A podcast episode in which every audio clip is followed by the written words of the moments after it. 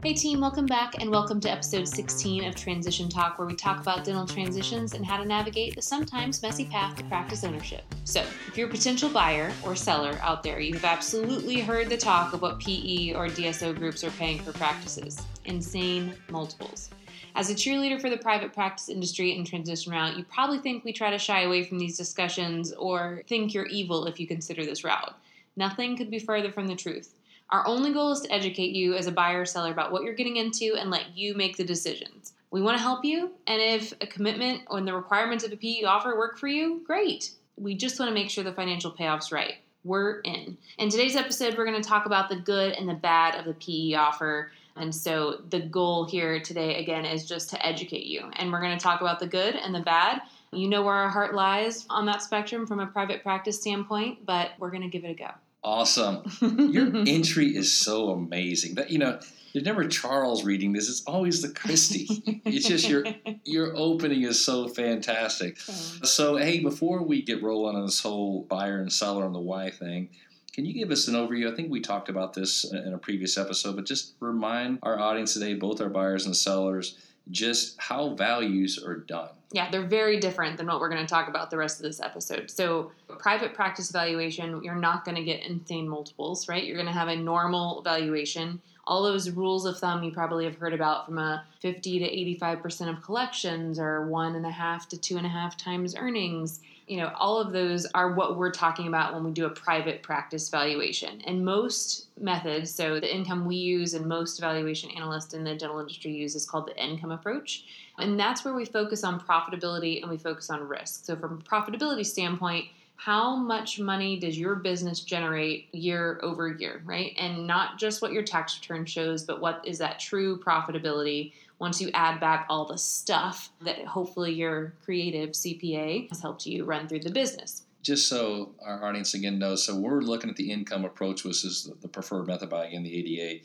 We're looking at, let's say, the last three years, correct? So we're looking at, say, for example, years 16, 17, and 18. We'd like to see that this practice has consistently done maybe a million and a million and a 1000000 mm-hmm. Consistently see that the overhead was 60%, 60%, 60% in the models that we're use, you know, we want to be able to see that maybe the practice is going up on that last year, maybe it's going down. So there's a weight when you're yeah. valuing these practices. You being the the CPA and the CPA, you're looking at all these things, correct? Absolutely, yeah. And the consistency of not just the practice, but the consistency of the overhead, right? You can't have a practice that has a 70% overhead and then shoots down to a 45 and then it's at the 55 a buyer is just not going to know what to expect. So the consistency and stability of all these numbers really matter from a profitability standpoint. The other component did you have something else? Yes, I was going to say the other thing it really matters to is us when we try to help you, oh, and yes. the other th- and yes. the other thing yes. is the bank. Yes. Oh, yes, yes, yes. Yes. Yeah. And so um, the only party that really matters exactly. this whole thing.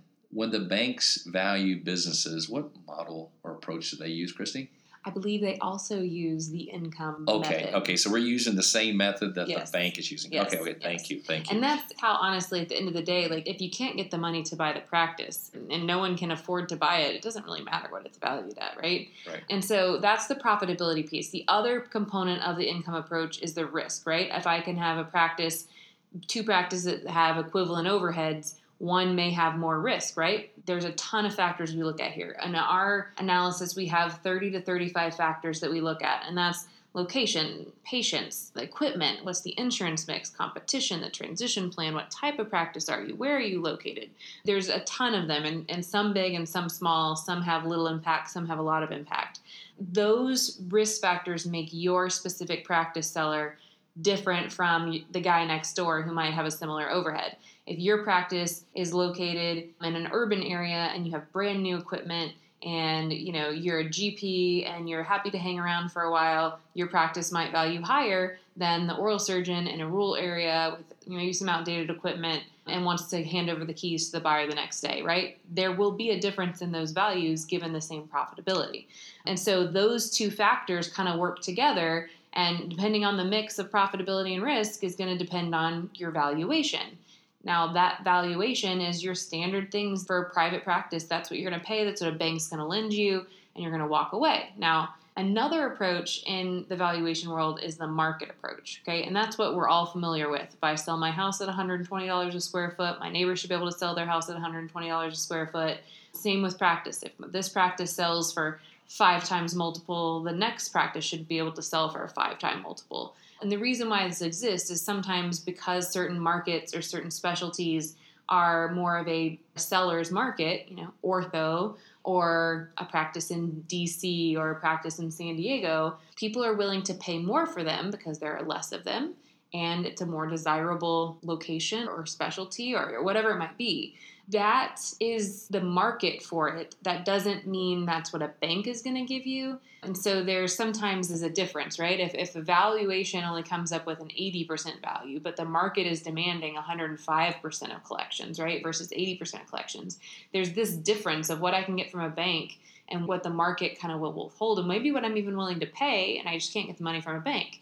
That often is where we kind of see seller's notes and we see, you know, the seller having to be involved from a financing standpoint and some sellers won't take on that risk and some buyers won't take on that risk, but we see that more often than not in those orthodontic transitions currently and in those more desirable location markets. Yeah, and just one point there I just want to make is that you can't just when you're about ready to purchase a quote unquote million dollar business, just say, well, it's 85% of collections, that's what I'm going to pay. I think it's really important to have somebody that specializes that can analyze these risks and even know what those risks are in a dental practice and to be able to assess those and be able to share what those risks are with that opportunity with the client so the client knows what they're getting yeah and we're so. absolutely not saying like go spend 105% of collections for this orthodontic practice that has a 95% overhead, right? right? Like the profitability, again, profitability and risk go hand in hand. So you have to really figure out both of those pieces to know if it's a good fit. Okay, um, so that's that's one end of the spectrum. The other end of the spectrum is what we're going to spend the rest of our time today talking about, which is the private equity DSO model. I mean, we're hearing this every day. If you're listening, you are probably hearing this every day too, from some angle. So before we get started, because the why is really important to us, why should a buyer and why should a seller be interested in this topic and why should they continue listening today? Okay, first of all, we interviewed obviously between the two of us 20 plus thousand uh, students and residents on this topic of what are they going to do when they get out of school. They're so nervous about that future, the future of dentistry, how it's going to work, how they're going to be able to compete against a DSO. Maybe they're just going to go work at a DSO. And so I think that there's an education that's needed of even how these companies operate, how they value businesses, what their growth plans are. Uh, I just heard an economist actually from the ADA just lecture at a conference, and it's his opinion that at the minimal number, the private equity DSO group has a 8% share of the market. As I have interviewed and heard other of the major three dental uh, supply companies, the Schein, the Patterson, and the Bencos of the world, their number uh, as far as sales that are going to these different entities or groups is somewhere around uh, 16%. So it's a little more, it's the conservative number of eight to probably more realistically is the number that our supply companies are, are, saying. So when we go to these conferences and you see their growth pattern is not 16%, but it's 30% in the next five years, that has to be alarming to, it's certainly mm-hmm. alarming to us and certainly alarming to this audience that, that we're lecturing so let's first just understand how these businesses are valuing these practices because if you're in a practice and they turn around and say, I'm going to make you a partner in one day, but then they turn around and sell it underneath your feet, I think it's important for you to mm-hmm. understand how these businesses were valued and maybe why they did it. And certainly, as our sellers that are listening, when does it make sense for them? So, we're going to yeah. break this down from a general practice and just show how these EBITDA calculations are formed as well as what multiples they're using and what the financing looks like. I, I will say that I had a conversation with a, a, private equity group this week, and I do have a client that wants to transition their practice. They had a little bit of a curveball where got a little scare, you know, mm-hmm. maybe a little 50, a little late 60, early 60 guy, got a little scare, a couple million dollar practice, and would like to just sell the practice, but work back. Yeah. And high end producer and uh, doesn't mind if maybe the back end, you know, he loses a little bit of money, but it's more of an insurance policy. So actually, it's my second time to work for the seller to actually go to private equity. So it's against Yeah. against my will. Yes. But in the end, the client is the client, and I need to do what's right by the client and help them. So and sometimes the the practices, and we'll talk about what when it makes sense, right? Which for this person it makes sense, but sometimes those practices are harder to find the private practice buyer that will fit right, Right. in the time frame that they're needed and Right. so it, it's not that it's like hey i just want as much money as possible it's like i have these other goals i need to meet and so help me meet my overall goal that's right. and let's try whatever route we can get there um, Right. this just happened to be the better fit Yeah, I have a two million dollar practice. How can I get between a million seven and two million dollars up front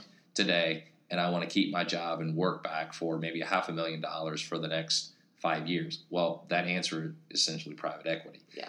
And so there are certain terms when we're talking about a private equity offer. And one of the biggest ones is EBITDA, Okay. right? EBITDA, EBITDA. What does EBITDA mean? Sounds pretty cool if you say it enough times, but let's break it down. So EBITDA stands for earnings before interest, taxes, depreciation, and amortization. Fancy accounting term to mean my discretionary earnings Right. before I run any stuff through, before I have any kind of tax kind of write offs. What is that earnings number? And that is an important starting point for what we're going to talk about today. So I'm going to put an example on the site when we post today. So we're going to walk through this. I know it's hard to listen to numbers, and we're going to try to be as simple as we can, but we're going to try to provide you an example today of kind of a top level. Here's the collections. Here's kind of what the EBITDA is, and kind of break it down to show you kind of what a valuation in the most simple form would look like. Charles, I know you lecture about this all the time, so you have these numbers down pat. So let's start with kind of $1.2 million collection practice. Yeah, so I'll tell you how this all derived of coming up with this lecture.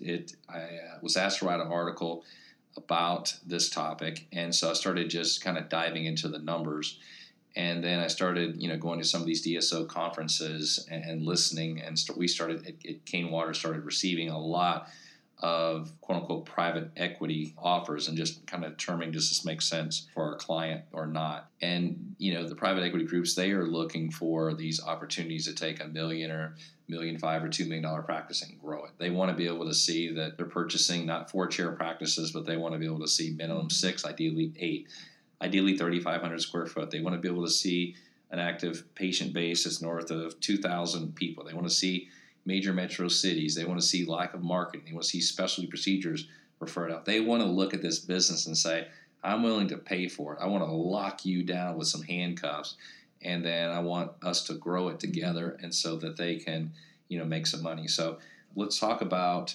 what they do and kind of how they analyze this. And what I found interesting with this quote unquote case study is, and what we've been able to see at our CPA partners, is just that it does typically make more financial sense for the owner of the business to bring the associate in to grow the business and create equity. And when you measure out your kind of net worth, it typically makes more sense. So that's the good news is we see this. And so our selling doctors, we try to educate them on this, but there are times like my guy in Central Texas that it actually makes more sense in his particular scenario just to sell maybe to corporate and, and maybe to, to hold on for a number of years. So we're going to take a very, very simple example. As Chrissy said, we'll get this posted up on the site just so you can kind of follow along. So this is a standard, you know, kind of general practice that's doing basically a million and two. So general practice, obviously, there's two components of income. We've got our general dentistry, and of course, we have our hygiene. And so if you look on the maybe the tax return or maybe a W two, it's going to show this owner making two hundred and fifty thousand dollars. It's also going to show this owner making a profit out of the business of hundred thousand dollars. So uh, without any type of business background, you may take 250 and 100 and say, hey, this business makes $350,000. Well, part of this EBITDA calculation, or, or what we call also in the accounting business is the normalization, is we're going to have some quote unquote add backs. This is the perks discretionary.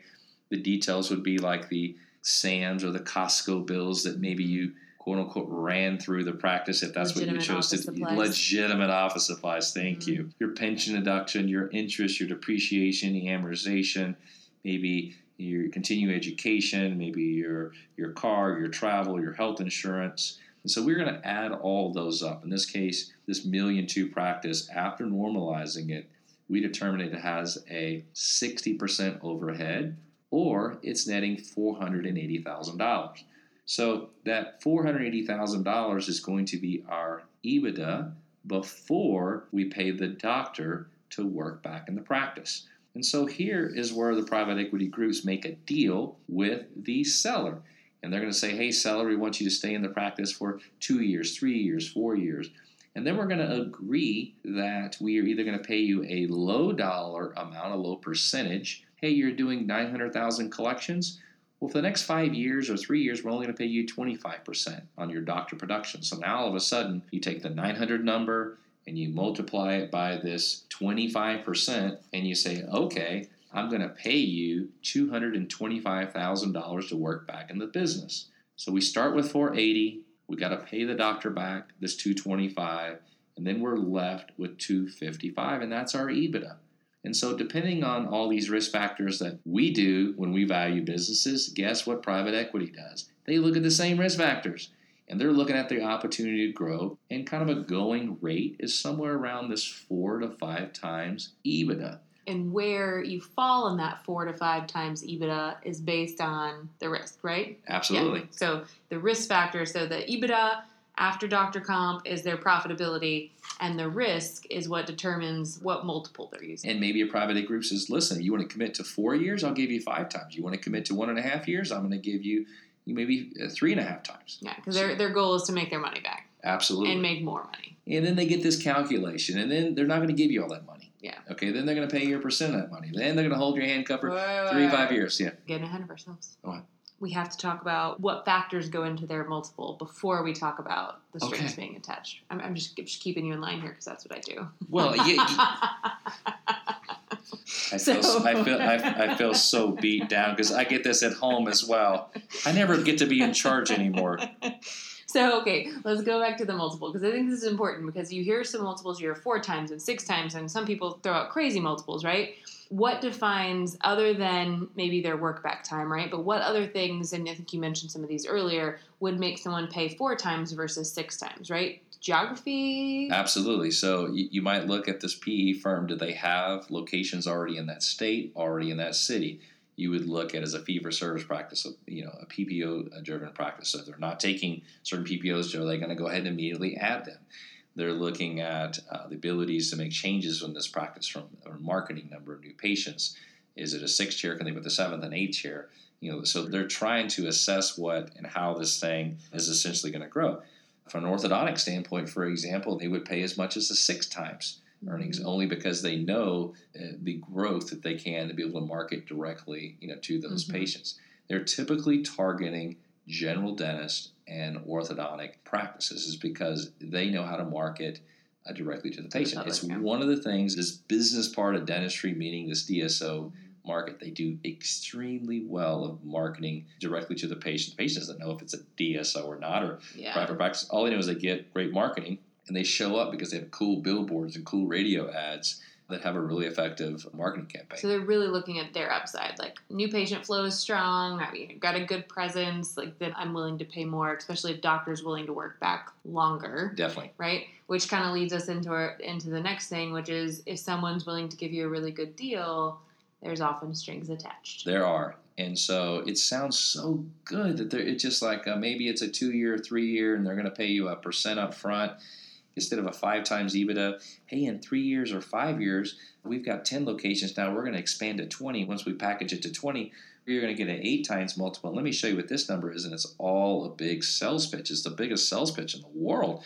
And it's amazing because apparently it worked in the medical community. Mm-hmm. Apparently it worked in the the vet business, what's currently being attacked now, the optometry business. It, it's been it's been hit so hard and sold. I just don't want this to end up as another medical profession. I want our buyers and seller to understand who's attacking this industry, how it's working, and what our upside is to potentially understand the math, and then you can make the decision if you're going to go down this road or not. Yeah, absolutely. So there's the work back requirement, which basically says I'll give you this money you're going to have to commit to me to work two to five years. And right. they they lock you into that right? By only giving you a portion of the sales price at closing. Traditionally then, about 70% okay. so it says it's a million dollar quote unquote ebitda number. Hey, i'm going to give you 700 a day.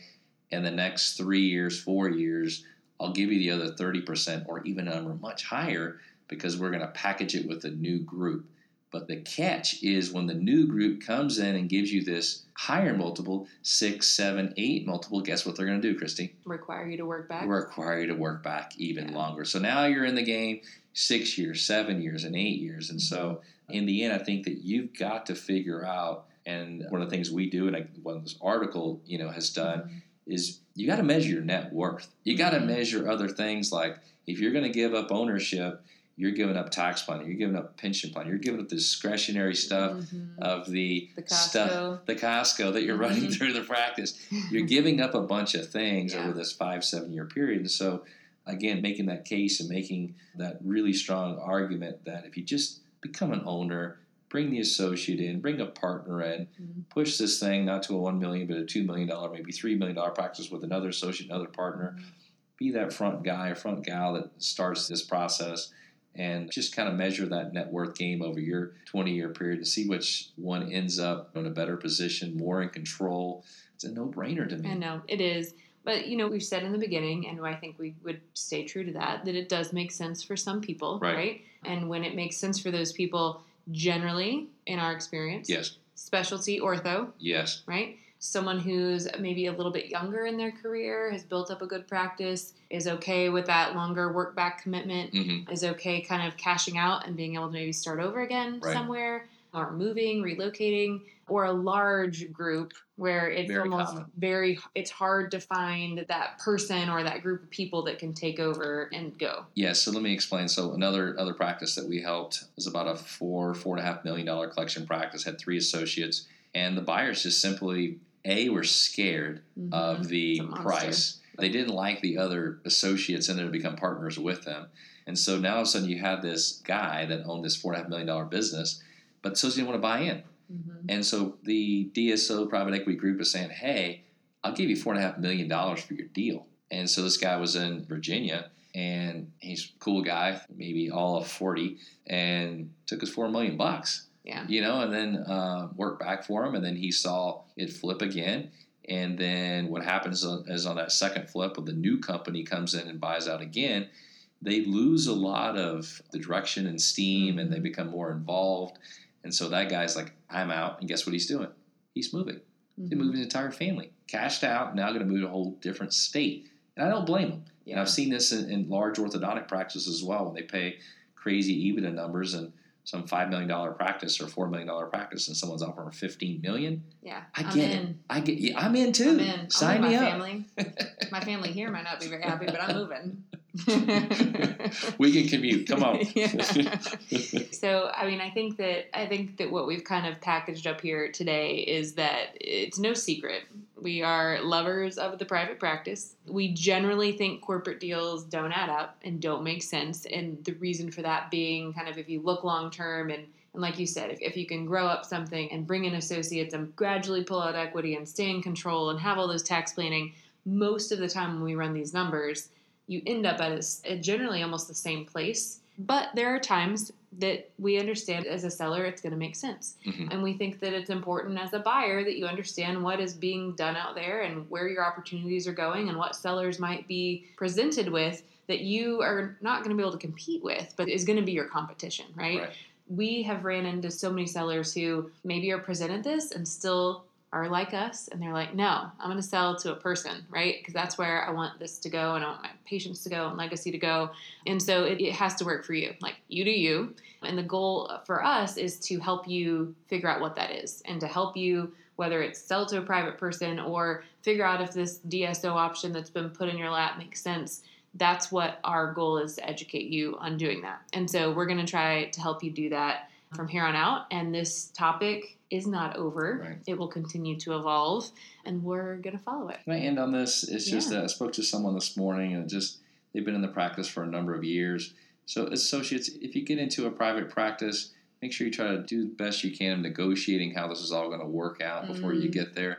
Because the longer you stay there as the associate, the more likelihood that something like this is going to happen. Yeah. So just uh, negotiate all up front about how this is going to work, create a plan for yourself, and then that way that we can reduce our risk of you being that guy or gal in the practice and all of a sudden it just being sold out from underneath your feet. So um, how about that for a positive. Is that positive? Is that negative? I don't feel like we're going to end on that. I feel like we're going to end in take control. yes. right? Take, control. of your future. Thank you, Christy. You control you. You control you. Until next time, friends, remember to subscribe to Transition Talk on Apple Podcasts, SoundCloud, and Spotify. And as always, like us on Facebook and LinkedIn. Have a great week. See you guys.